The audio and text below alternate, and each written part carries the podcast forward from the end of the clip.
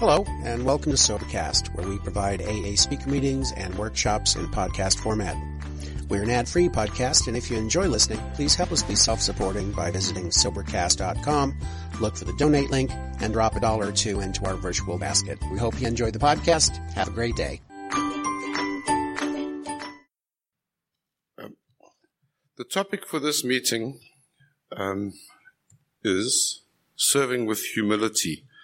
Um, now, over the, the short period of time that I've been in Alcoholics Anonymous, I've come to realize that there are a couple of things that you, you draw minimal attraction towards when you speak about them. Um, they're normally the higher power, or God as we may recognize him in our lives, um, definitely money, and thirdly, service. So I'm encouraged to see the turnout here this morning, and I thank you for being present. Um, you know, again, since coming into the fellowship, I've I've had to learn some some lessons. Very often, I, have taken on a, service position, and I think of, of positions back in my group, um, treasurer, secretary, and and back in those early days, they were actually ego strokes for me. Um, I, I had a a measure of importance suddenly within this fellowship. And, and I've come to learn the longer that I stick around here that service is, is definitely not, definitely not designed to stroke me up or to make me feel better about myself. It's actually gratitude in action. You know, I've sat in many meetings over the years and I've heard these expressions of gratitude. And then I've, I've walked outside after the meeting to hear the very same person complaining or contradicting something that was said or done in the meeting. And my sponsors, when I was guilty of doing this, said to me, what did you do to change it? If the meeting was a bad meeting, what did you do to change it? And I, have had to think about that. And, and as I've grown along this, this path of, of recovery in, in the fellowship, I've looked at different servants, different service providers to me, GSRs, district leaders, sometimes even the trustees. And, and I, have been critical of the, of the decisions and things that they've made on my behalf, man. And I've had to remind myself, what did I do to change it? When my delegate called for a meeting and asked for my input, did I attend? Did I open my mouth and express my opinion? Or did I just sit back and let it all happen? and then reserve the right to criticize the decisions that were made on my behalf later. This gratitude to me is serving my higher power. I, I, get on my knees on a regular basis and I thank him for the sobriety that I've found. And, and he asks me to do something. He doesn't want my money. He doesn't need a house. He doesn't need a car. He doesn't need a, me to take anyone off the street.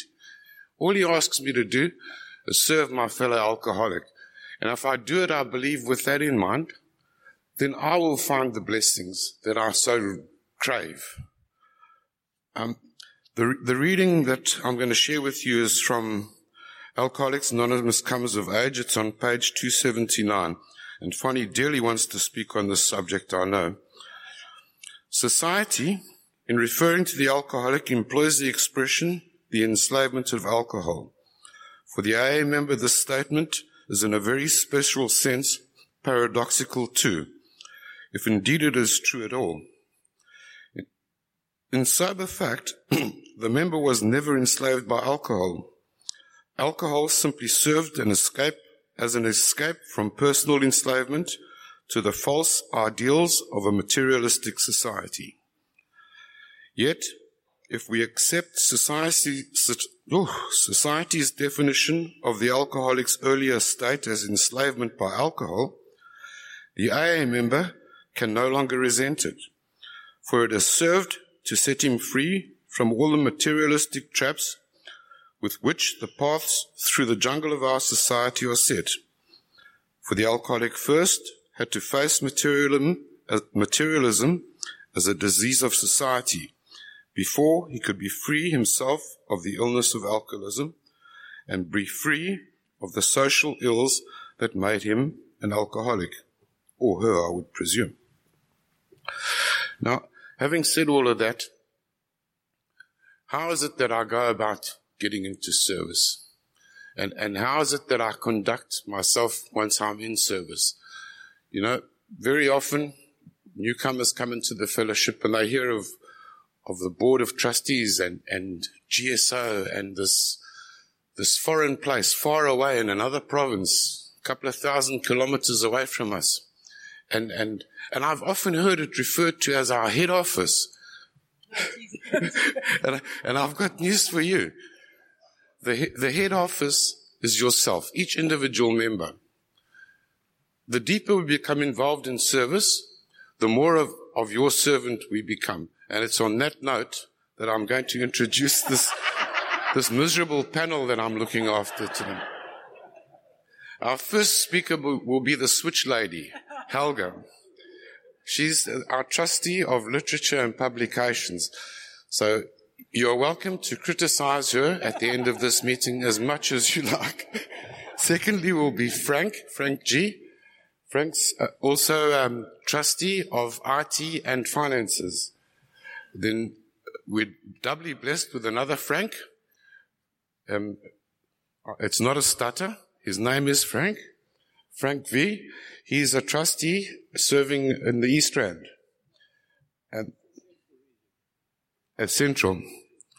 And then Fonny is, is our past trustee who's just stepped down out of service, and they will speak in this order. So thank you very much for being here.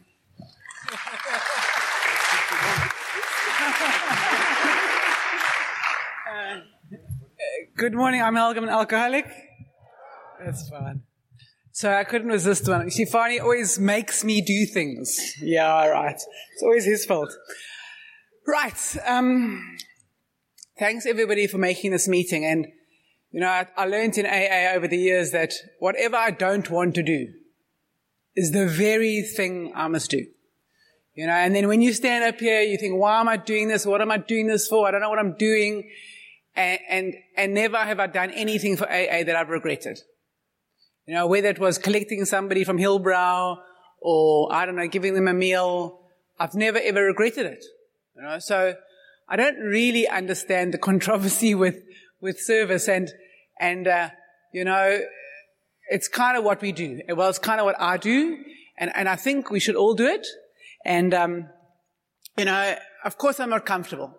And, and I wasn't comfortable when I came to AA in the first place. You know, when I came here, I was just going to pop in. You were going to teach me how to drink three drinks and go home, and I was going to leave. I wasn't going to stay because I was uncomfortable. The first time I stood up and shared, I think it was my one year, and I just cried the whole way through. I didn't say a word, and I sat down, and everybody clapped, and that was the end of my share. So, you know, and that's slightly got better over the years. And just as I was getting comfortable explaining you my drunkalog, they asked me to talk on service. So, so I'm going to give it a bit of a bash. And yeah, it is a little bit controversial, and I'm okay with that. You know, um, it, it, does it does always you know bother me why people aren't queuing up to do. I call it outside of the group service, and if you don't mind, I'm just going to stick to outside of the group service because I think we all know the guy who cleans the, the ashtrays and the guys who put the chairs out. We all know about that part, you know.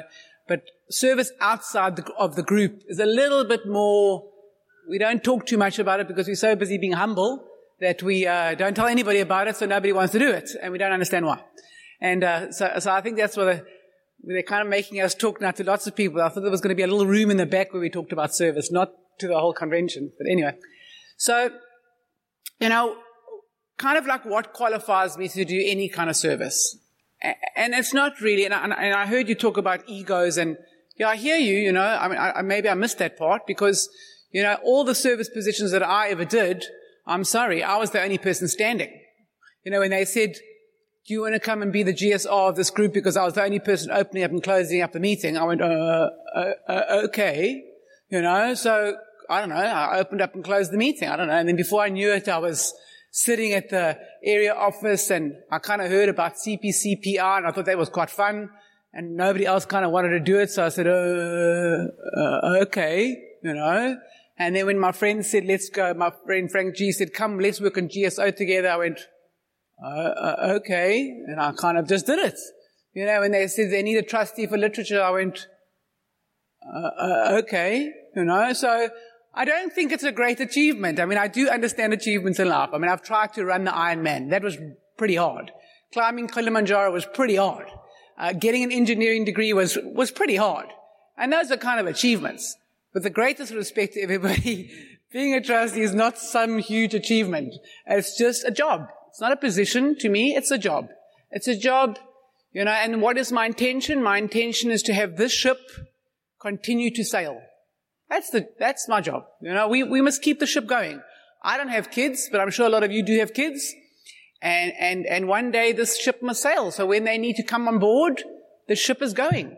You know, and it needs a bit of a captain and it needs a person to run the engine and it, and it needs to sail. So, so that's, that's the kind of plan. So it's not a great, you know, I haven't got a great, a great mission in life, but it, it, it needs to go, you know, and, and AA gave me everything. I mean, I came in a couple of years ago, 13 plus years ago, and, uh, you know, I didn't want to be here, and I, my life was a big fat mess, and I didn't understand who I was, and I didn't know what my meaning was, and I didn't know my purpose, and I slowly, very slowly but surely, I kind of started understanding who I was and where, and I fitted, you know, I, I mean, I did fit. Okay, we, we, we fight with each other, and that's okay. And We like to argue, and we like to have debates. But I kind of fitted, and, and often I hear people saying, I'm not a committee person, you know? And I, and I don't know really what that means, because life is one big committee. It talks, we have to get on with each other. I mean, we don't have to agree, but here we get to practice. You know, here we can have a little debate and have a little argument, and then we're not going to get fired, or we're not going to like lose our jobs, or our family's not going to disown us. We get to practice here. And, and a committee, whether you, whether you've been part of, I don't know, anything. If you, if you're a salesman like I am, you sit at a sales meeting. It's a committee. You know, if you, you've joined a running club, it, it, it's a committee. And of course I understand the concept. You know, there, a, a newcomer a couple of weeks ago when I was given this topic, I asked her what her take on it. And she told me it's, it's you people and us. And I didn't, and it took me a while to kind of get this us and you people thing, you know, because maybe I'm not too sharp, but, but I thought, you know, what does that mean? And, and then my friends, you know, when he joined a running club, and I remember doing the same thing, you know, if you hadn't run the comrades, it was those people, you know, and this country's got a us and them problem at the moment. I mean, it's a worldwide thing. It's not an AA thing. There's always a you people and us, you know, and there's no such thing here. You know, we're all a team and we're all on the ship together and we kind of all want to go down that road. And for me, like I said, when I got into service, it was just somebody said kind of, this is something that somebody needs to do. How about you doing it? And I went, oh, okay. I mean, that was it. That's what qualified me. And I, and I must be honest, when, when the, the trustee position came for the, for the literature, it was quite funny because it's the very thing you can't do, you must do in AA. I am as dyslexic as all hell. I can, I can barely read. I've just read the big book a few times. Anything else, I'm sorry to tell you and admit I've not read because the English is so hectic. I've, I'm clueless what it's even saying. Never mind this, this comes of age. I've tried to read that one. Have you ever read this thing? Oh my God, it's impossible. So whatever you're bad at, I would suggest you do it. You know? Because I also, my sponsor said, whatever your brain thinks you should do, do the complete opposite. So if your brain says, do not be part of this system, run away, guess what? I think you should stay. And I think you should put your hand up. And it's quite nice. And I also didn't want to, and, and, I didn't want to be part of committees and I didn't want to debate because just as you're getting understanding how the system works, there's something called rotation and off you go.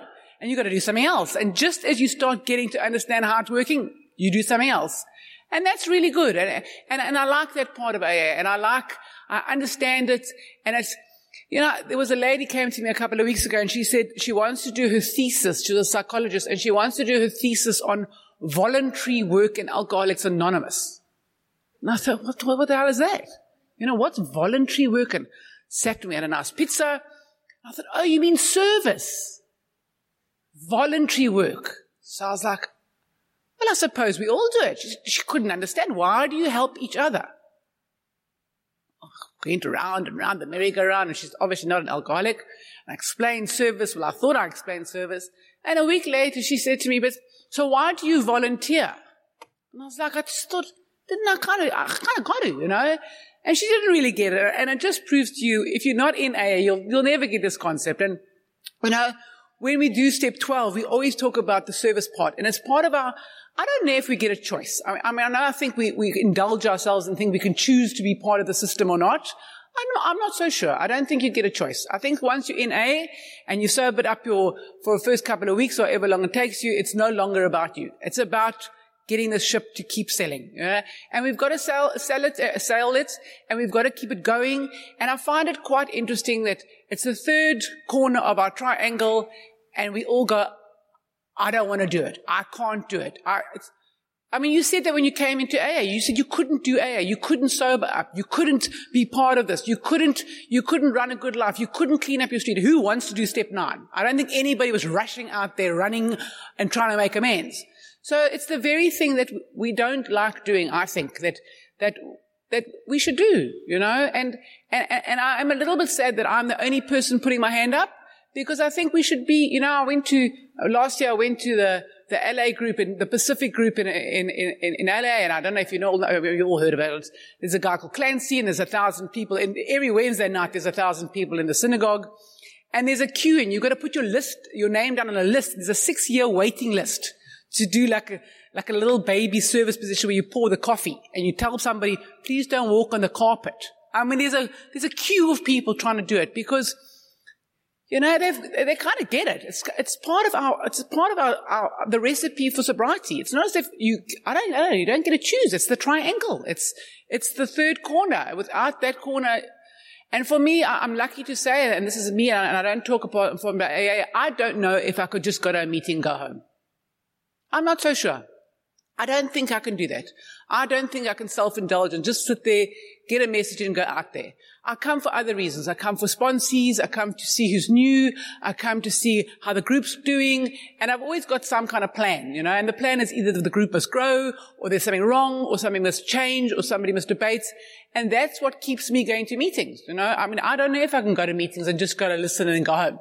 Yeah, I'm not so sure if I can do that. So I think getting sober, yes, you've got to do the recovery. Of course, we must all keep together, but just stay sober. I mean, I really think we need to do service. So hopefully, just in a little way, and I've always got a mission, so I'm an engineer and there's always a purpose to everything. And, and I hope uh, if there is something that I can achieve today is that please don't run away from this kind of service, service outside the group.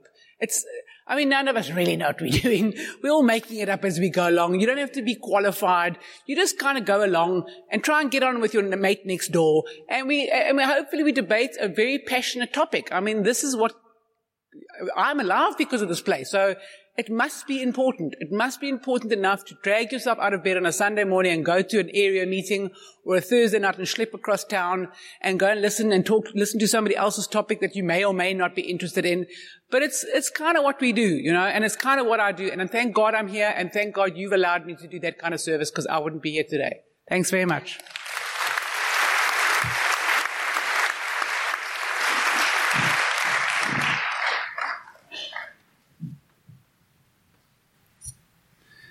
Good morning. My name is Frank and I am an alcoholic. And it's great to be here and it's great to see so many friends. And I, I love coming to convention. It's the people I meet and I, I guess it's one of the, the benefits of being, being part of the service structure. I get to meet so many people here. And I love Cape Town. I, it's just great. I, it's a great place to visit. Unfortunately, my work doesn't allow that I could live here. It, I, I, don't know if I could move my business down here. And, I, and, also, I'm not, I'm not sure that I'd be allowed to live in Cape Town because I, I really don't want to own a rescue dog. And I, um, so I'll stay up in Gauteng where we don't have to do that sort of thing and I'll, I'll earn my living there and visit you guys down here occasionally. I am a trustee for, um, I, I serve on the board of Alcoholics Anonymous in South Africa. I'm trustee for finance and literature. How incredible is that? I, you know, I look at everybody here at this table is a trustee, uh, with the exception of Fonny, who's just gone out, rotated out of service. So you got Fonny, you got Frank, you got Helgen, you got Petting, you got me. And to quote Groucho Marx, you really want to be part of an organization with trustees like that? But I, um, it's a wonderful, wonderful thing. And I, for me, it's just so special to be there. And I'd like to explain a little bit, talk a little bit about from whence I come to, uh, you know, about my drinking. I, I, come from a very conservative background. I was brought up in what was then Rhodesia, you know, very English, um, sort of more, more British than the British, very, very conservative background. No, the folks were very stiff upper lipped. The old man drank an awful lot, but we never spoke about it. We never spoke about alcoholism, and it was all, you know, you wouldn't talk about that sort of thing. I, they never taught me about sex. I mean, that was just forbode subject. You don't hear that. So I had to learn about sex as a 13-year-old from the experts who were the 15-year-old guys at the time, and that wasn't as accurate as I would hope. But it was, um, and also, sorry, but, you know, uh, Scope magazine, I heard somebody mention it the other day. I learned about Scope from, I learned about sex from the Scope magazine, yeah. I like to tell people that I was very disappointed on my wedding night to discover that my wife didn't have stars on her nipples. but I, um, I grew up there, and when I think about my alcoholism, when I think back, I often think that my, my drinking only sort of progressed to alcoholism later. And that for a long time I drank fairly normally. I always drank too much, but I drank fairly normally. But in sobriety, when you start to think about your history of drinking, you st- I start to realize that my alcoholism affected me from way, way back. Because I thought, always thought that alcoholism was only about drinking, about drinking to excess. Or drinking, you know, a bottle of gin a day or whatever it was that I drank and however I behaved. And I begin to realize the reasons that I drink. And I, I'm not convinced that I was addicted to alcohol. I, and I'm not sure about that. I, I seem to be able to stop when I wanted to stop. It, it, it, it wasn't that much of an effort. My problem wasn't the alcohol. My problem was sobriety. Didn't like sobriety. It was a terrible place to be. I just couldn't handle sobriety. I, and I would, you know, I, I, wouldn't drink and then everything would get on top of me and this would be bad. And I, you know, the wife would become a bitch and the kids would become blood sucking loin fruit and everybody at, earth, at work is taking advantage of my good nature. And I just, generally everything, it's like a spring that winds up and you start to feel that this is just, God, I'm just going to have a couple of drinks and take the edge off. And I'll go home and I'll have a couple of drinks and immediately I get that ease of sense and com- eh, that sort of ease and comfort that comes from those first couple of drinks and I felt good. And it just changed. And things were all right. The wife wasn't so bad. The kids were great. Work was all right. And I worry about rent next week. And alcohol just changed my perception on life. It helped me to see life in a totally different, way, just made it that much better. Which sounds good in itself, except for a couple of little problems. One was that I could never just have those two drinks for the sense of ease and comfort. The other one and that was perhaps the most important one, was that perception that alcohol gave me when I drank was a false perception. It wasn't true. It gave me a false perception of life. I made decisions though based on that false perception. And when I made those decisions, those decisions, because they were made on something that were false, were always a disaster. And my life became totally unmanageable. I came into the rooms when I was 47 years old, and I thought I'd, it was only been in the last sort of seven years that I that alcohol had affected me. When I was in the army, I, I joined, I had, like most of us in those days, I, I, was, I did national service. Left national service, I was offered a job on a mine with Rio Tinto, and I went to work with, with Rio Tinto. And um, I was doing a mining course there, and they offered me. Um, I seemed to do pretty well there, and they, they, they said they would send me to university. They offered me a bursary and the whole bit. A couple of weeks later, at that little town where the mine was, my army, my ex-army unit had come to town. They'd been given the freedom of the city, and they had come there for a parade and a bit of a party. And I went to join my ex-buddies and we were sitting around, and at two o'clock in the morning, I was sitting there with the army, my the the commander, and he was talking about how the army needed me, and it was important that I get back. And I had so enjoyed being back with that camaraderie. I'd so enjoyed that I, would, I was I could hardly talk at the time. But I, I volunteered to sign on as a regular member of that army, and I signed on again for another three years. That perception that I had when I was drinking, that this is what I was missing. I was missing this part of my life. I needed to be part of that, that fellowship, that, that camaraderie that the army offered. So I gave up that offer of a university degree. Alcohol. It gave me a false perception, and I followed that false perception. And that's what I seem to do all my life. And ever since I can remember, everybody else seemed to be able to connect the dots, you know, and I never could. I just, I just took whatever dot came next, and my life just meandered on. And most of the time I followed those dots because it was the easiest, simple, closest dot to follow. My dots didn't have numbers until I drank. When I drank, they had numbers and I knew exactly which way to go, but it was always the wrong numbers. And I always seemed to get lost. Right towards the end of my drinking, when I, I remember, you know, the drinking is taken hold, right? And I'm drinking every day and I'm waking up and I'm, I've got that fear and I'm terrified of everything. Work's going to hell. The wife wants to leave me and everything. It's not a good place to be. And I wake up at three o'clock in the morning and I sit bolt upright with that anxiety attack, you know, that absolute that fear, that panic. And I sit up and, and I think, God, what am I going to do? And I know that I, am not going to get back to sleep. And I go through and I open a bottle of scotch and I start having a couple of drinks, but a couple of good shots because I need to get back to sleep. Good is not the quality, you understand? It's the quantity. And I have this and I start to think and I think, well, look, I tell you what I'll do. I'll sell a property if I sell that, I'll have money. If I have money, everything will be all right. I won't need to drink like I do. And that perception that alcohol gives me is this is a solution. So the next day I'm thinking, God, I found a solution. So I sell a property. A couple of years later, I'm broke and I sell the other property, which is the home that I'm living in, I sell that. By the time I sober up, I've got no property. I'm in, in a terrible place. Financially, I'm bust. I'm broke. My wife and family are about to leave me. I'm about to lose my job and I've lost complete touch with God. And this is where alcohol took me because I kept giving me a false perception of life. There was a story I heard shortly after I came in, and I, many of you have heard it before, but I'd like to just share it again because it was very important to me. And it talks about this drunk who's walking down the road and he bumps into God, you see, and God's carrying this package.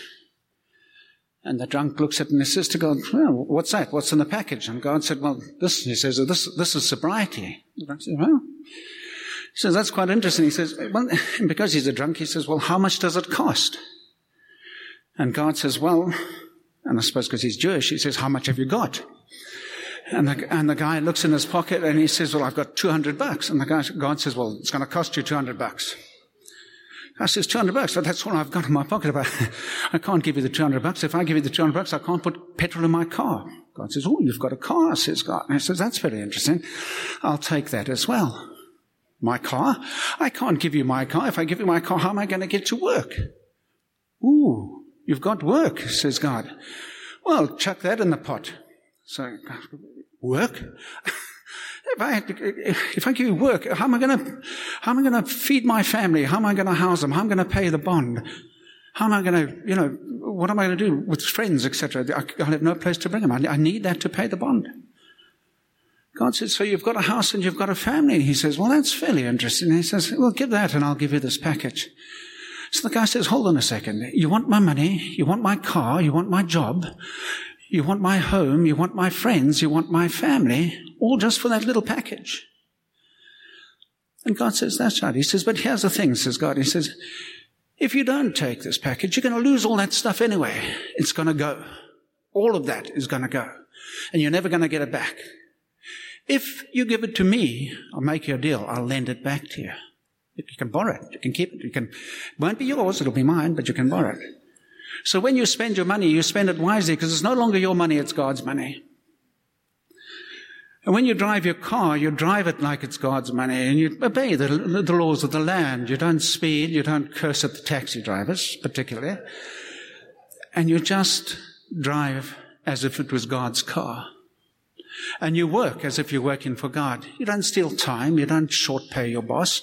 You don't take the stationery. You work an honest day's work. And you live in this house like it's God's house. And mainly, you treat your friends and your family as if they were God's. And you do that, and you can keep this package, and you will have sobriety. Hell of a deal. Hell of a deal. I decided to take that deal. And the thing was for me, the amazing thing was that I didn't stick to my side of the deal completely. I've tried. I honestly do try. I try to work this program. I try to stick to my side of the deal and treat people as I'm supposed to and do. But as the, the fifth chapter says, you know, when we read the chapter five and it says we are not saints, I used to think that was a bit of a cop out. It's not a cop out. It's a statement of fact. I'm not a saint. I'm a drunk, for heaven's sake. I'm a drunk trying to be the best person that I can. And that's the best I can hope for. So I don't stick to that deal. But God is stuck to his deal. God is stuck to his deal. I have money in my pocket. I have a car. I have a home. It's a, it tells me that God has a sense of humor. I now live in a place called Bapsontown, so I know God has got a, a sense of humor. But it's a beautiful home. We're happy there. I have a relationship with my children like I've never happened, before. I now have a grandchild in this year, which is just fantastic. And I'm invited to see my grandchild. I have a relationship with my wife that is fantastic. This lady who was going to leave me. I have friends like at this table here. I have friends like there are in this room. I have a life that is way beyond my wildest dreams. Way beyond. It's fantastic. I'm so blessed. Given to me by you for free. Nothing.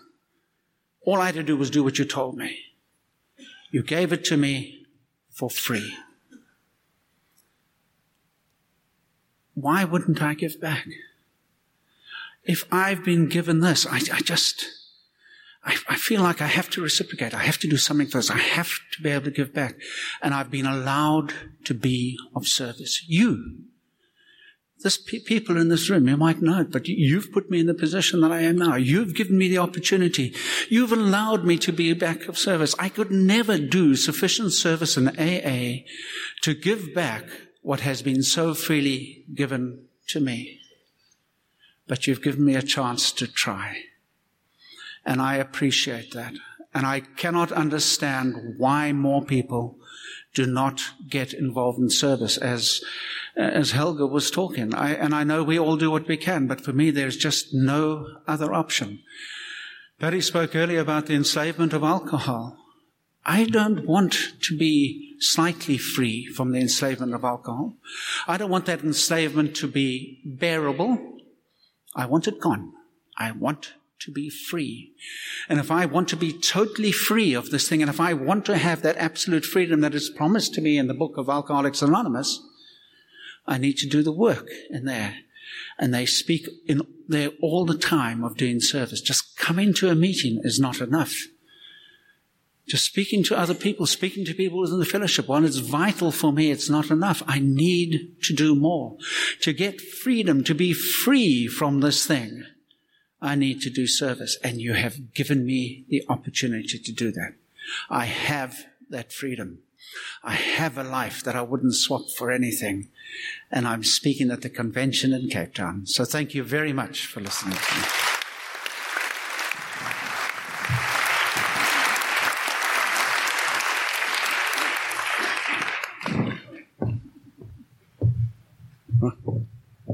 Hi, good morning. My name is Frank. I'm an alcoholic and I come from the Rosebank Group in Johannesburg.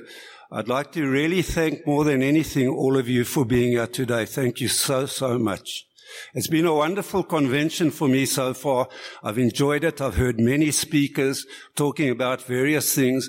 And somewhere along the line, I heard, and, and, uh, and from what was said, and I believe it's true, um, Alcoholics Anonymous is a little bit like the mafia. You leave us, you die.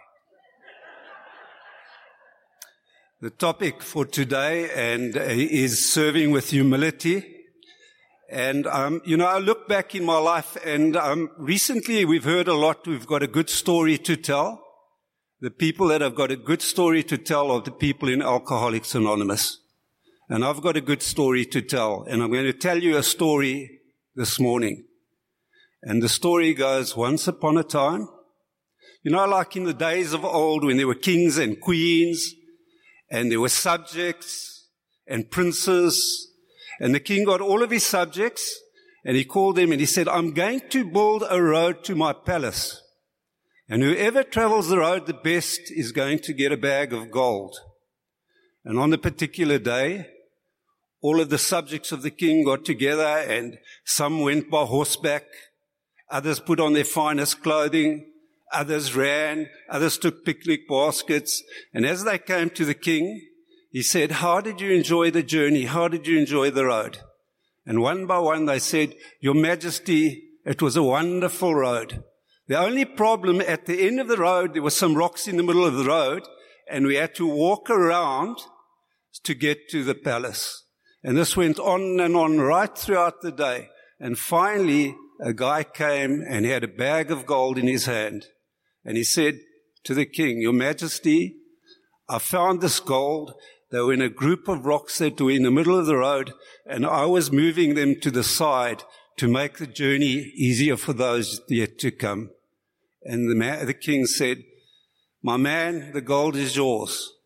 For the person who travels the journey the best is the person who makes the road easier for those yet to come. And that's exactly what serving with humility is all about. But tell me, the causes of alcoholism, as per the big book, selfishness, self-centeredness, driven by hundred forms of fear. How can a selfish, self-centered person, driven by hundreds form of fear, be of service to anybody? And that's why we need to do a program to recover from the seemingly hopeless state of mind and body so that we too can serve. And I go back and I look in my life and my selfishness and my self-centeredness and my fear started long before I picked up my first drink. It started as a child of about six, seven years old because of the fact that we grew up poor in a relatively wealthy suburb and everybody had a lovely home and they had tiled roofs and double garages and toilets on the inside.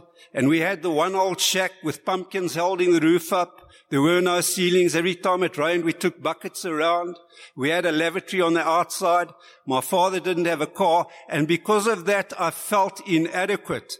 And how do you defend inadequacy?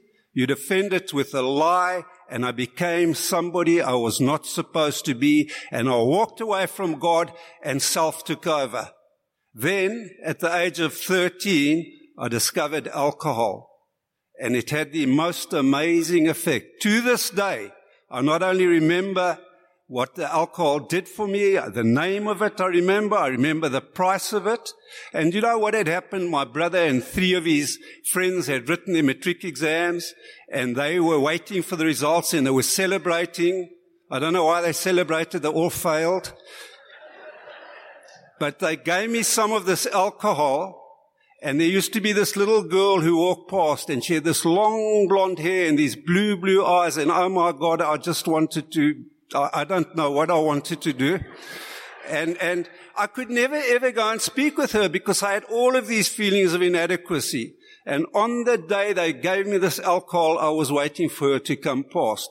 And suddenly I discovered the answer to life. So I started using the alcohol more and more and more. In those days, we used to go to what was known as the sessions. I could never ever go to the sessions because what happens if I have to dance? You just give me alcohol. I teach the people new steps. And so I used it more and more and more. Initially, I drank some of the time. Then I drank most of the time. Then I drank all of the time. But you know, if I look back, Right throughout my life, I must be honest, I've been lazy.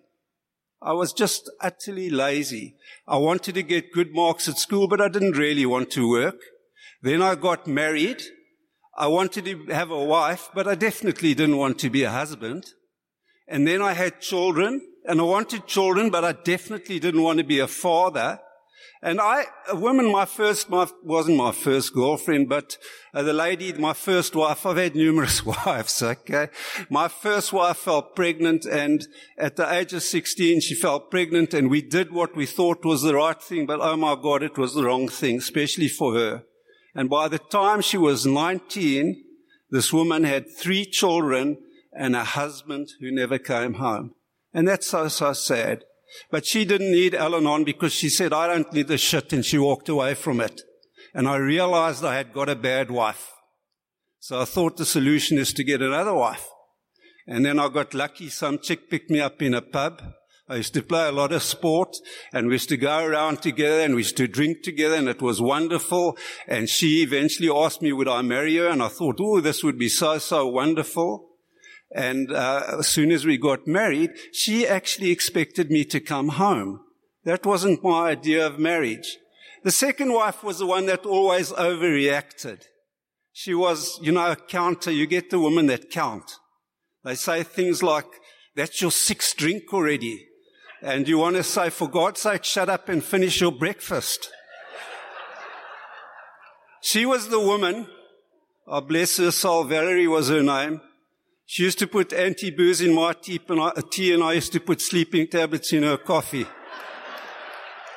we had a wonderful marriage. but she too decided to walk away because she too was a healthy woman. And you know, things got worse and worse and worse with me. And eventually in 1988, I was sent to by a magistrate to Wedge Gardens under 33 seat to protect me against me. And it was at Wedge Gardens that I had my first alcoholic fits and they were very severe. And uh, so they rushed me through to the J.G. Strydom Hospital. And when the nurse and the doctor weren't there, I just marked them absent and I went straight back to the pub and the whole drinking game started all over again. And you know, things just got worse and worse and worse. And by the time I'd got to Alcoholics Anonymous, I had already had three wives and I had had 36 jobs. And in my 36th job, I was fired by the government. Now, to be fired by the government is not easier. I promise you. And I was getting people passports and IDs, and I matriculated with distinctions in maths and science. On top of that as well, I was a gifted sportsman and I was offered a contract to play professional cricket in, in Surrey in 1966. But all of this was thrown aside for that stuff that stuff that gave me courage. That stuff that gave me confidence, imagination, intelligence. That stuff that did for me what I could not do for myself. I could right throughout my life until I came to Alcoholics Anonymous. I couldn't be who I was supposed to be. I always need to be somebody different. I'd go to the pub and people would say, what do you do for a living? And I was working in the Department of Home Affairs and tell them, no, I'm a school teacher. Then I drink a little bit more and I promote myself to headmaster. Then I go a little bit more and I become a gynecologist. And then some chick walks into the pub and I drink her pretty and now I'm a lady's hairdresser. But I just couldn't ever be me. And the time came when I was fined Alcoholics Anonymous. And I want to go back to a last week of my drinking with the fear and the terror. And I would live for Fridays because you know Fridays are lovely. You can get lovely and fraught and on Saturday morning you don't have to work. And I would wake up and would have this fear in my stomach on a Saturday and think, oh my God, I've caused trouble. And I'd go up to the pub and I'd have one or two bottles of courage and confidence. And I'd say to Donkey, the barman, Donkey, did I cause shit here last night? He'd look at me and say, no, Mr. Frank, you weren't here last night. you know, alcohol's a wonderful, wonderful thing. It was. It took us places, places we don't know where we went to. And then I'd get on and I'd start my drinking and I'd drink the whole of the Saturday. And on the Sunday, I'd wake up with the fear in the bottom of my stomach. And as the day progressed, the fear would get worse and worse. And I'd say to myself, today I'm going to take it slow. Today I will only have 12 beers maximum. And that's all I would drink, 12 beers maximum. And at six o'clock, I would go home and I was living with my father who was 88 years old and I'd eat the only food I ate all week. Two boiled eggs and two pieces of toast, and I couldn't finish it. And I knew I was dying and I was frightened and I was scared. And I would have the only bath I had all week and I'd jump in and I'd jump out because I was frightened I was going to drown. And then I'd take the tablets a psychiatrist gave me. Tablets for anxiety, tablets for depression, tablets for my heart, tablets to sleep. And because it was a Sunday night, and I needed a good night's rest, I'd take a double dose. And somewhere, somewhere about three o'clock in the morning, I'd wake up shivering and shaking and frightened and scared and sweating. And I'd bargain with God, the God that I didn't believe in. If they could only get me through this, I would never ever drink again. And the next morning, that mind that was bargaining with God thought it a good idea just to have one, just to have one to take off the edge. I don't know if you've ever heard the story about the boy who wakes up in the morning and says to his mother, I don't want to go to school today. And his mother says, give me three good reasons why you don't want to go to school. And the boy says, I don't like school. School's boring and none of the children like me. And his mother said, right, I'm going to give you three good reasons why you must go to school. One, it's your sense of duty. Two, you're 43 years old. And three, you're the headmaster. Now I'm telling you that story because I was at that stage 43 years old and was bargaining with my father who was 88 years pleased to phone my work and tell them that I wouldn't be in. He never ever did it. And he used to say things like, you build character by doing the things you don't want to do. And today I realized just how right and correct he was. You know, there were various attempts at my life. Obviously they didn't come right. And I'm so grateful because I realized today that if I took my life, that I would have killed the wrong person. I also realized that suicide is a permanent solution for a temporary problem. And here I am standing alive and well and in love with the people of fellowship, with the fellowship and in love with Alcoholics Anonymous, the greatest gift I've ever been given is to be part of this wonderful fellowship. And I came to Alcoholics Anonymous and I went to my first meeting and a man was standing there speaking like I'm speaking now. And he said some wonderful things. He said, it's not the eighth or the ninth drink, it's the first. If you don't have the first, you're not going to have the eighth or the ninth. And I thought, God, these people are so clever. Why didn't I think about that? And then they told me that I wasn't a bad person. I was a sick person. And I was selfish and I was self-centered. and I was driven by fear. And on the way home, I never had a car. I drank myself into low bottom drunk. I lived in the broom cupboard of the Hyde Park Hotel at the end of my sobriety. I got a lift and I said to the person, please drop me off at the Hyde Park Hotel. And I went into the pub there and I said to the people, you know what's the matter with me? I'm an alcoholic. They looked at me in amazement. They said, we could have told you that 20 years ago. But for 20 years, I looked for a reason not to be an alcoholic. Today I understand that an alcoholic is someone who thinks there's nothing the matter with him, but what's really the matter with him is that he thinks there's nothing the matter with him. So what we've got to do is tell you what's the matter with you is that you don't think there's anything the matter with you. That's a matter of fact. and you know, I came into the fellowship and oh God, now we talk about ego and I was sober and I got a sponsor and he was such a wonderful man and Patsy, I see Patsy over there and a lot of people remember my sponsor Arthur and he told it straight down the line. And Arthur said so many things to him and I became excited about the big book and doing this program and Arthur taught me that this program is about finding a power greater than yourself. And then in finding that power, you will then be able to live and serve your fellow man. And that's all that this program is about. Nothing more. I'm not ashamed to talk about God. This is a God help program. It's not a self help program. I've done the program. I've enlisted the aid of the power greater than yourself. Today, the most important thing in my life is God as I understand Him. You know, when I was growing up, I was terrified of God because my mother always said that God would strike me down dead, stone dead. And you know how dead stone dead is? And you know, every time there was a thunderstorm, I'd get under the bed, put my fingers in my ears and say, please God, don't kill me.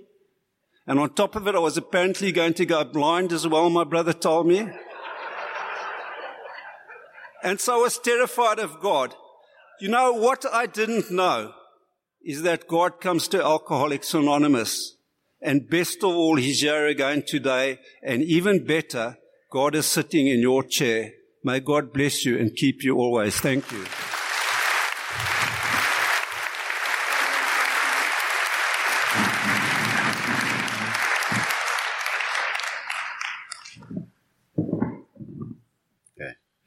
My name is Fanny. I'm an alcoholic. I see on the program there's Professor Wim Rustenburg. They got the name wrong only, okay? so these are the people that I served with on the board. And um, I was under no false perceptions of, of being a board member. I knew I wasn't going to be popular. But I was thinking about them and I thought if they give me any crap, you know, I'm going to give them a piece of my mind. And then I discovered the dyslexic one and then the, the nice sober one, you know, the, the big Frank. And then the cheap sober one like me. and we are just alcoholics in recovery. Long before I ever got to serve at this level, I was in AA. I, um, I was a newcomer in A for about four years. I stayed a newcomer. I sobered up later. Um, I knew all my rights. I came in with all my alcoholism. And it took four years to leave the alcohol. So when the alcohol stopped, I had all the alcoholism in place. And it had to take years of years of being in AA for that to go. The ego, which some of you think hasn't gone, but you just didn't know me before. ego and all those things. I listened to, to Frank, that story about, both stories were excellent. And here I sit thinking I know all these things. I didn't hear those stories before. And it's not pleasant, you know, when you hear things you thought you knew. So we remain like students in the fellowship, and which is a good thing. There are times that I wasn't a student anymore. You know, we don't have egos. Now, there were many times I thought I was only here to help the rest of the poor sick ones. And I used to share at people. But I was allowed to stay in this fellowship. And then I get, sometime in my life I come to serve but I didn't understand service. And the speaker spoke about service. It's our purpose. It takes us a while to come to realize that our primary purpose is to serve. There's a piece in the big book that describes it. It says, while we're busy putting our lives in order, this is not an end in itself.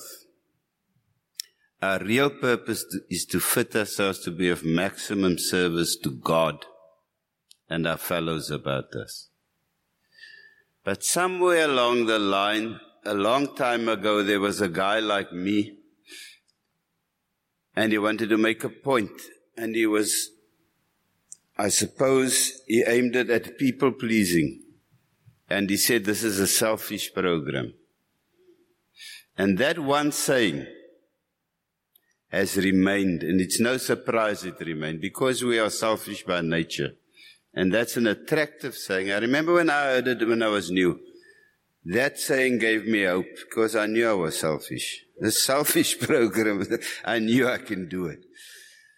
But in service, in this fellowship, I have realized that that one saying has caused more problems in this fellowship than most other things. I'm not here for myself, my career, my little family and all that. I've been given a gift and it is my responsibility to pass it on. I don't have that every day. I have to be careful. I'm from Cape Town. Some of you know me well. But that's when I'm on the beam. That's who I am. And when I serve, it means I'm useful. And when I'm useful and I discover I'm useful, I get a sense of worth. Now for years I didn't have worth. I used to get worth from ego things like the second Frank. I also played sport. I also had gifts. I had a photographic memory, so I didn't have to study. I was just one of those smart Alex. And I could do anything I put my mind to. You know that thing that we all have? I had potential. and then this gift came along, but it looked like a curse. You know, I lost everything, made a fool of myself. My insecurities grew. And then I came to AA. I needed some money from my mother. She said, if you go to an AA meeting, I'll help you out. So I went and I came back for the money. She said, no, you must go to a few. And I didn't like AAs. I spoke about you guys before I landed up here. I said they're a bunch of losers who meet once a week in some back room to lick one another's wounds. that was when alcohol was still working, you know. and then I came, and I remember my first meeting was someone's third birthday. And his wife was up there. My wife was just about leaving me, and I was thinking of single life. and it was a good meeting. And I was surprised, pleasantly surprised at the people. And I left there feeling that the AAs are doing good, good work for themselves. was nothing to do with me. In that four years, I learned a lot about myself because I kept going to meetings, heard things, and I didn't identify. I argued with him.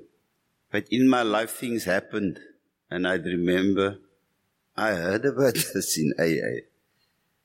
And it started dawning on me that I might have a problem. Because I didn't know that drinking was my problem because, as other Frank said, it was my solution.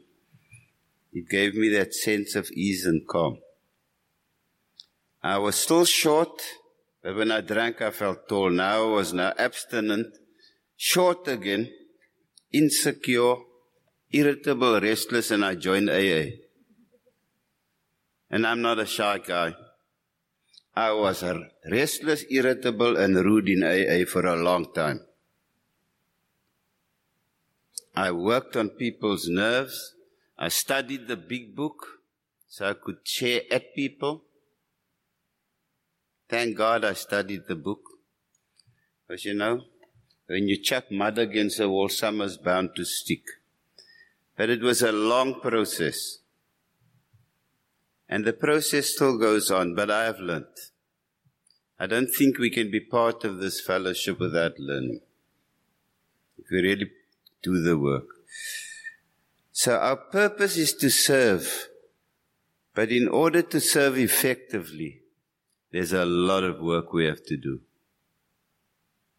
I didn't like service. I didn't like people with portfolios. It's just the way I was. I didn't like most people. And when I heard someone was a delegate, he was a target. You know? I was going to try and catch him out and who does he think he is? And that was my attitude. So now I was elected as delegate. Uh, I had some sanity to expect the same kind of treatment from people like me, and I met them and I got it. And it was okay. I became a trustee, and that was the same, it was fine. It's like walking around with a dartboard on your back, but you don't mind. You know people are going to have a go at you. Because I know what I'm doing it for. This is the fellowship that saved my life. And the only way I can pay back is to take what the old timers had to take from me. And then I got to rock bottom of service in our structure. Chairman of the board. What a joke. I mean, where else are you going to get a chairman of the board like this? I was broke, unemployed, board member of AA. and the chairman. They were very smart but just by the time I got chairman of the board, they cut that service down to only a year. I think it used to be four years before. it's not like I didn't notice it, but it's okay. and so I've rotated out because that's the wisdom of AA. You can't stay in any position. And I am free to do the cream of 12 step work now. I can go and speak to our colleagues one on one who need help. The board, the structure and our service is to make that wonderful thing possible.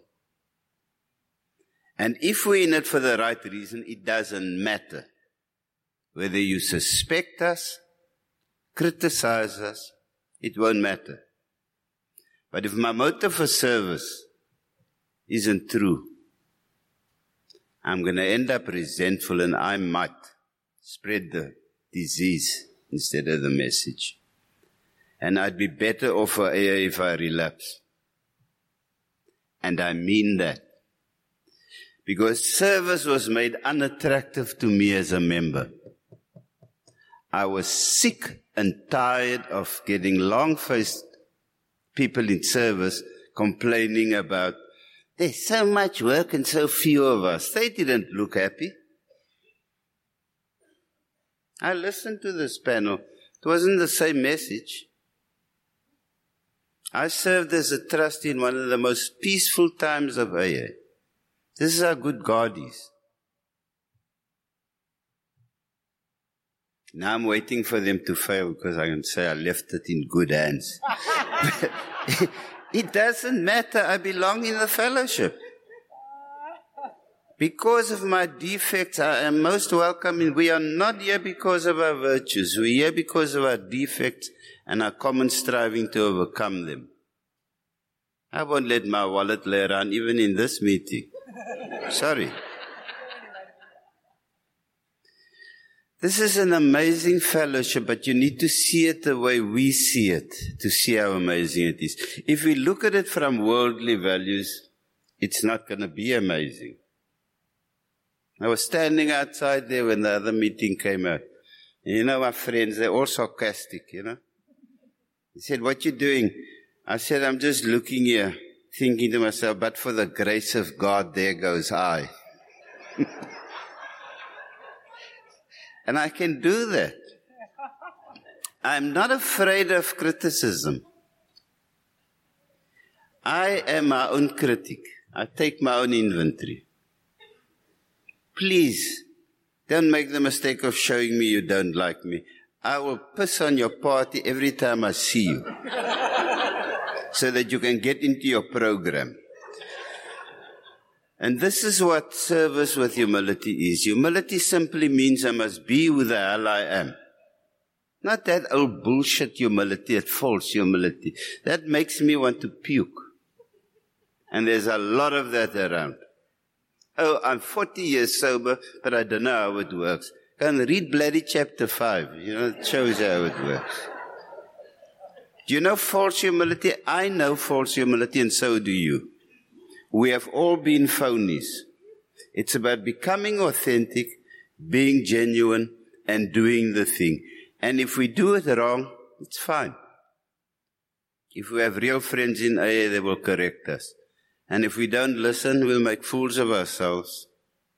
And then amends in recovery is not as easy as amends for when I was drunk. There is no excuse. You know? Yeah, I was under the influence and drunk and all. I was sober 20 years and I did this. Amends in recovery is not easy. But in order to get some peace, we're going to have to make it. And this is our life. So I'm sure this was a very pleasant surprise. I've now shared at a few conventions in a row. My name wasn't on the if my name was on that program, this hall wouldn't have been this full. But thanks for listening to me.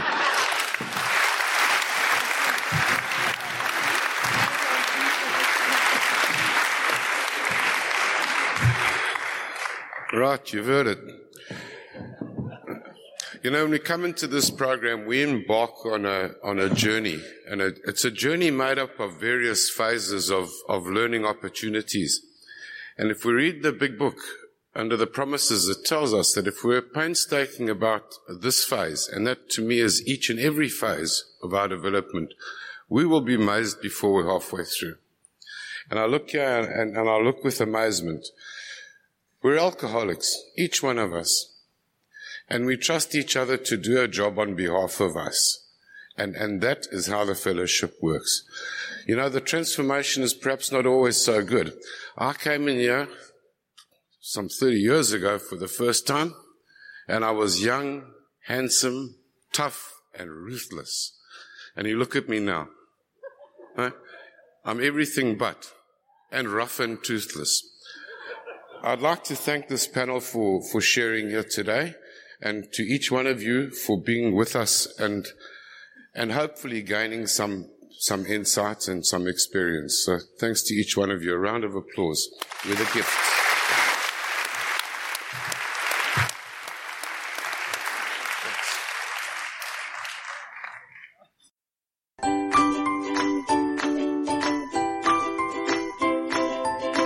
Thanks for listening. I hope you enjoyed the podcast. Sobercast is ad free, and we'd like your help in order to keep it that way. So if you'd like to help us be self supporting by pledging a dollar to a month, visit Sobercast.com and look for the donate links. Thank you very much.